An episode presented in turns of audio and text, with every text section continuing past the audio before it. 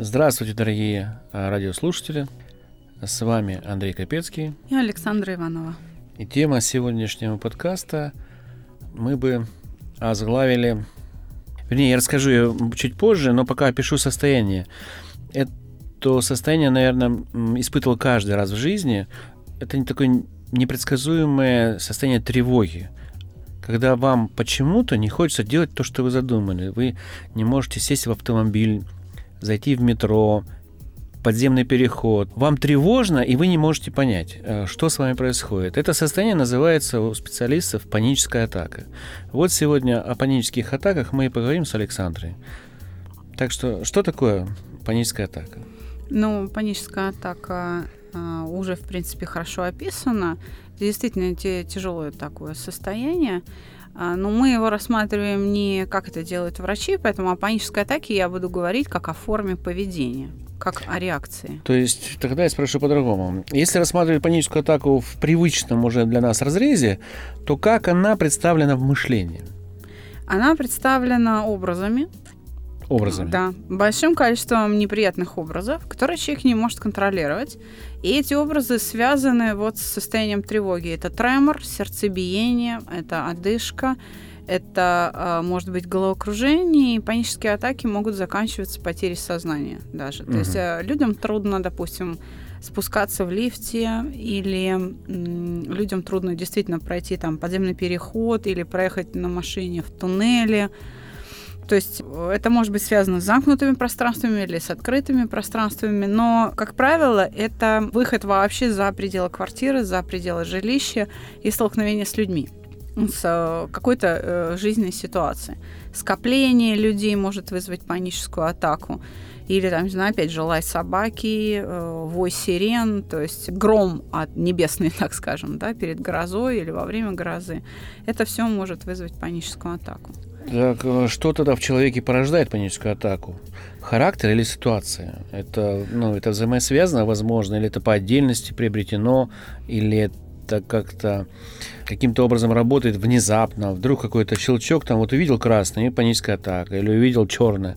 Ну, есть ли запускатель в э, таких случаях? Ну, в общем-то, стимулы, которые запускают э, вот эту реакцию, которую принято называть панической атакой, мы уже перечислили. Действительно, это может быть там и красный сигнал светофора, это может быть лай собаки, просто внешний вид лифта, причем человек может в лифте э, спускаться, но если в лифте погас свет, то может начаться паническая атака. Или угу. если лифт остановился, даже не потому, что вы застряли, а просто он остановился на этаже, вы не планировали, вы думали, что вы сверху вниз едете без остановок, да, может возникнуть паническая атака.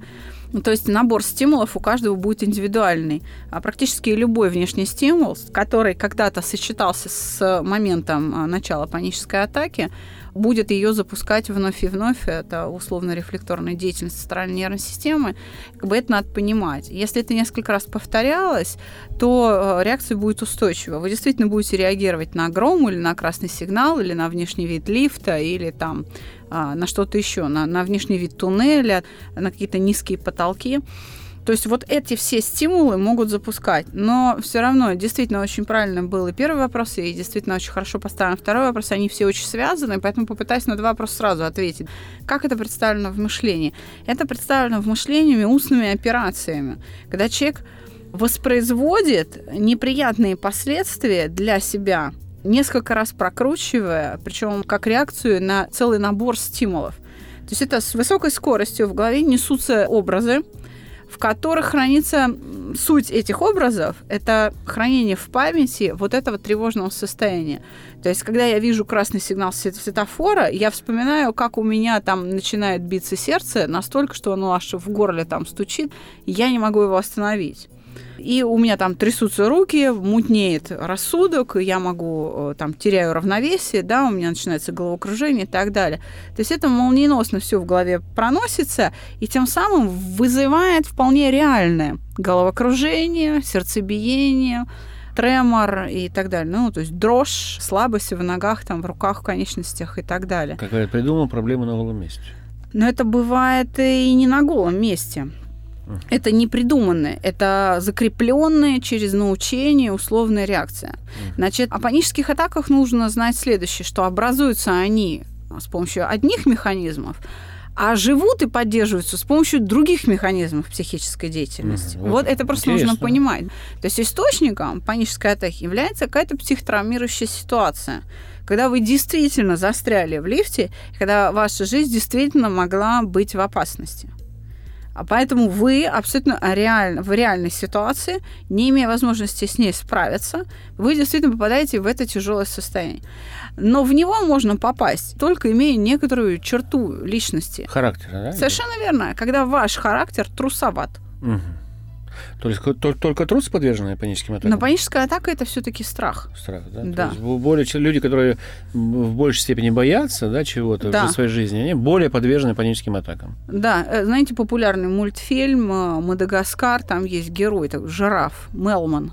Вот Мелман мнительный. Это вот э, классический вариант, который будет подвержен панической атаке, если попадет в какую-то такую ситуацию. Знаете, если бы Мелман без своих друзей попал бы, у него была бы паническая атака, понимаете? Понятно.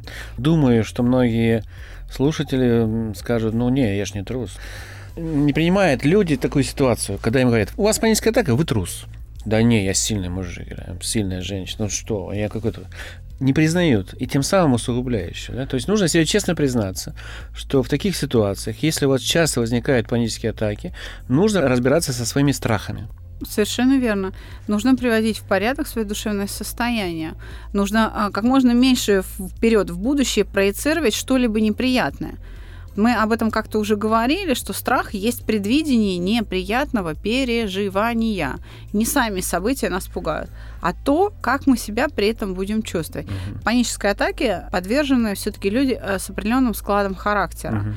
трусоватые люди, мнительные, неуверенные в себе. Э, Если попадают в жесткие условия выживания, в жесткие стрессовые условия, у них после этого может развиться паническая атака. Ее будут лечить.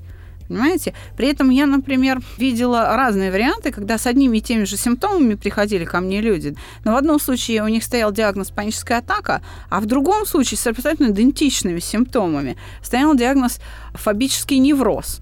А, и в третьем случае абсолютно идентичная, абсолютно идентичная симптоматика и жалобы абсолютно идентичные. В третьем случае было написано посттравматическое стрессовое расстройство. Мгм. Понятно, да? То есть, э, на самом деле, может, мне кажется, что специалисты, да, врачи, еще до конца не договорились, что такое паническая атака. Ну, наверное, есть какая-то там классификация у них по этому поводу.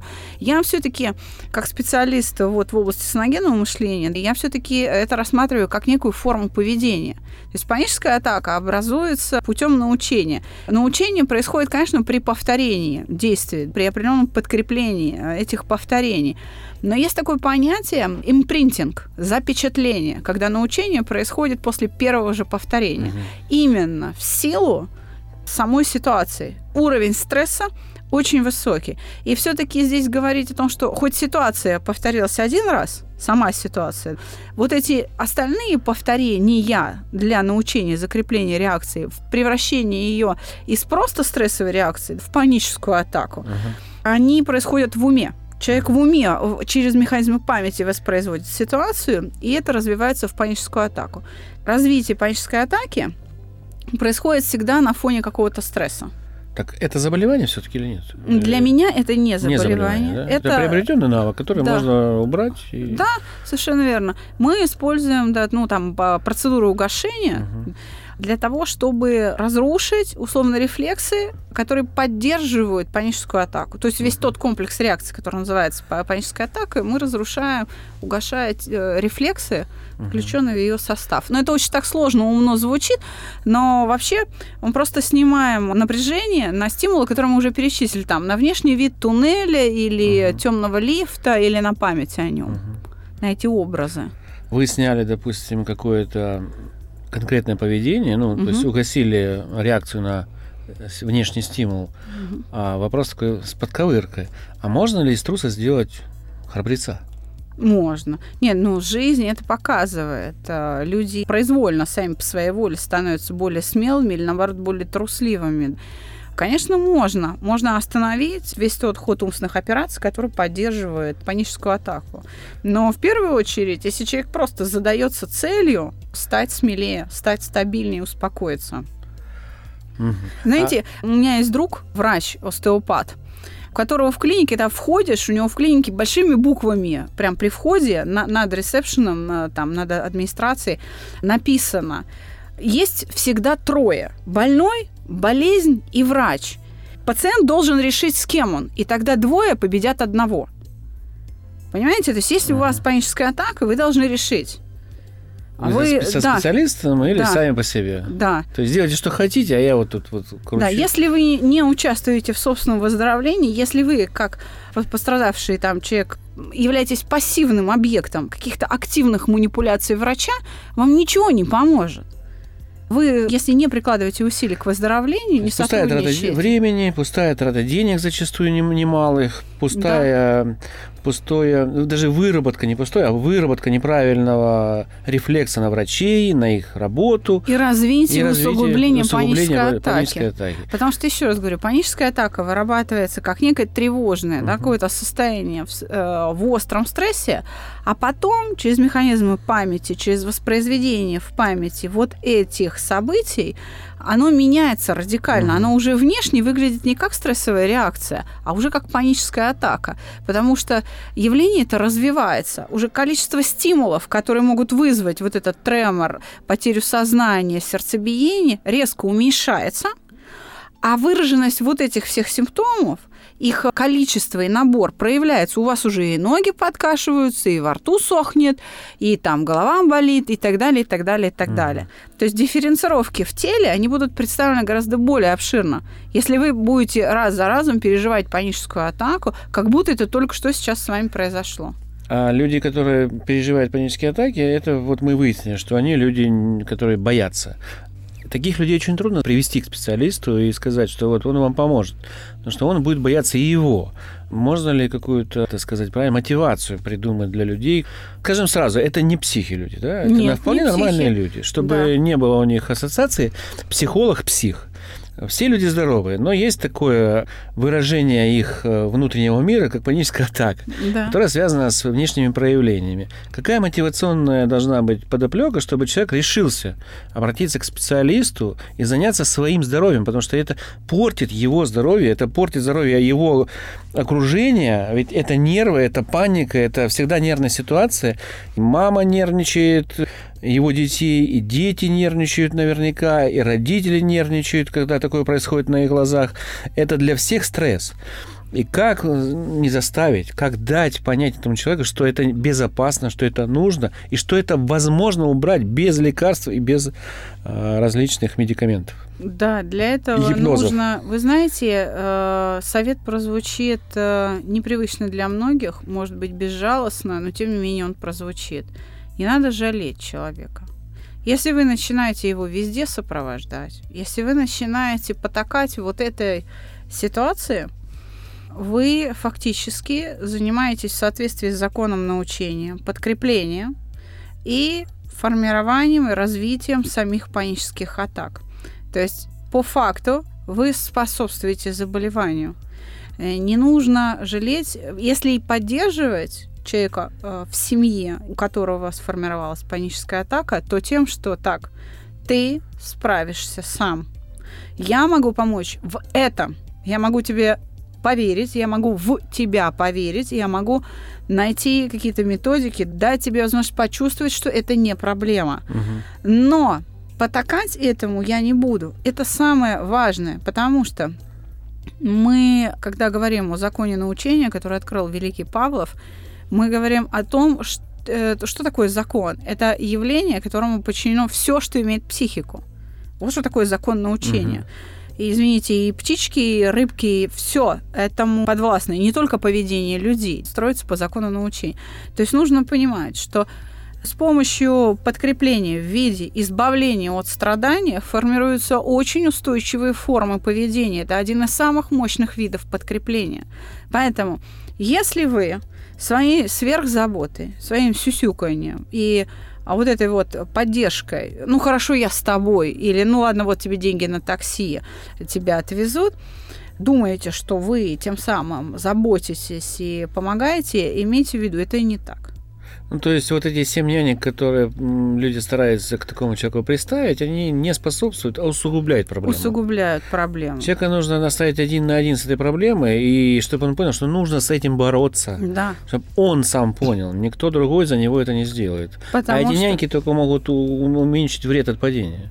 И Совершенно верно. Это проблема, результат того, что происходит в мышлении у человека. Внедриться туда невозможно, если только сам человек не решит изменить ход мысли.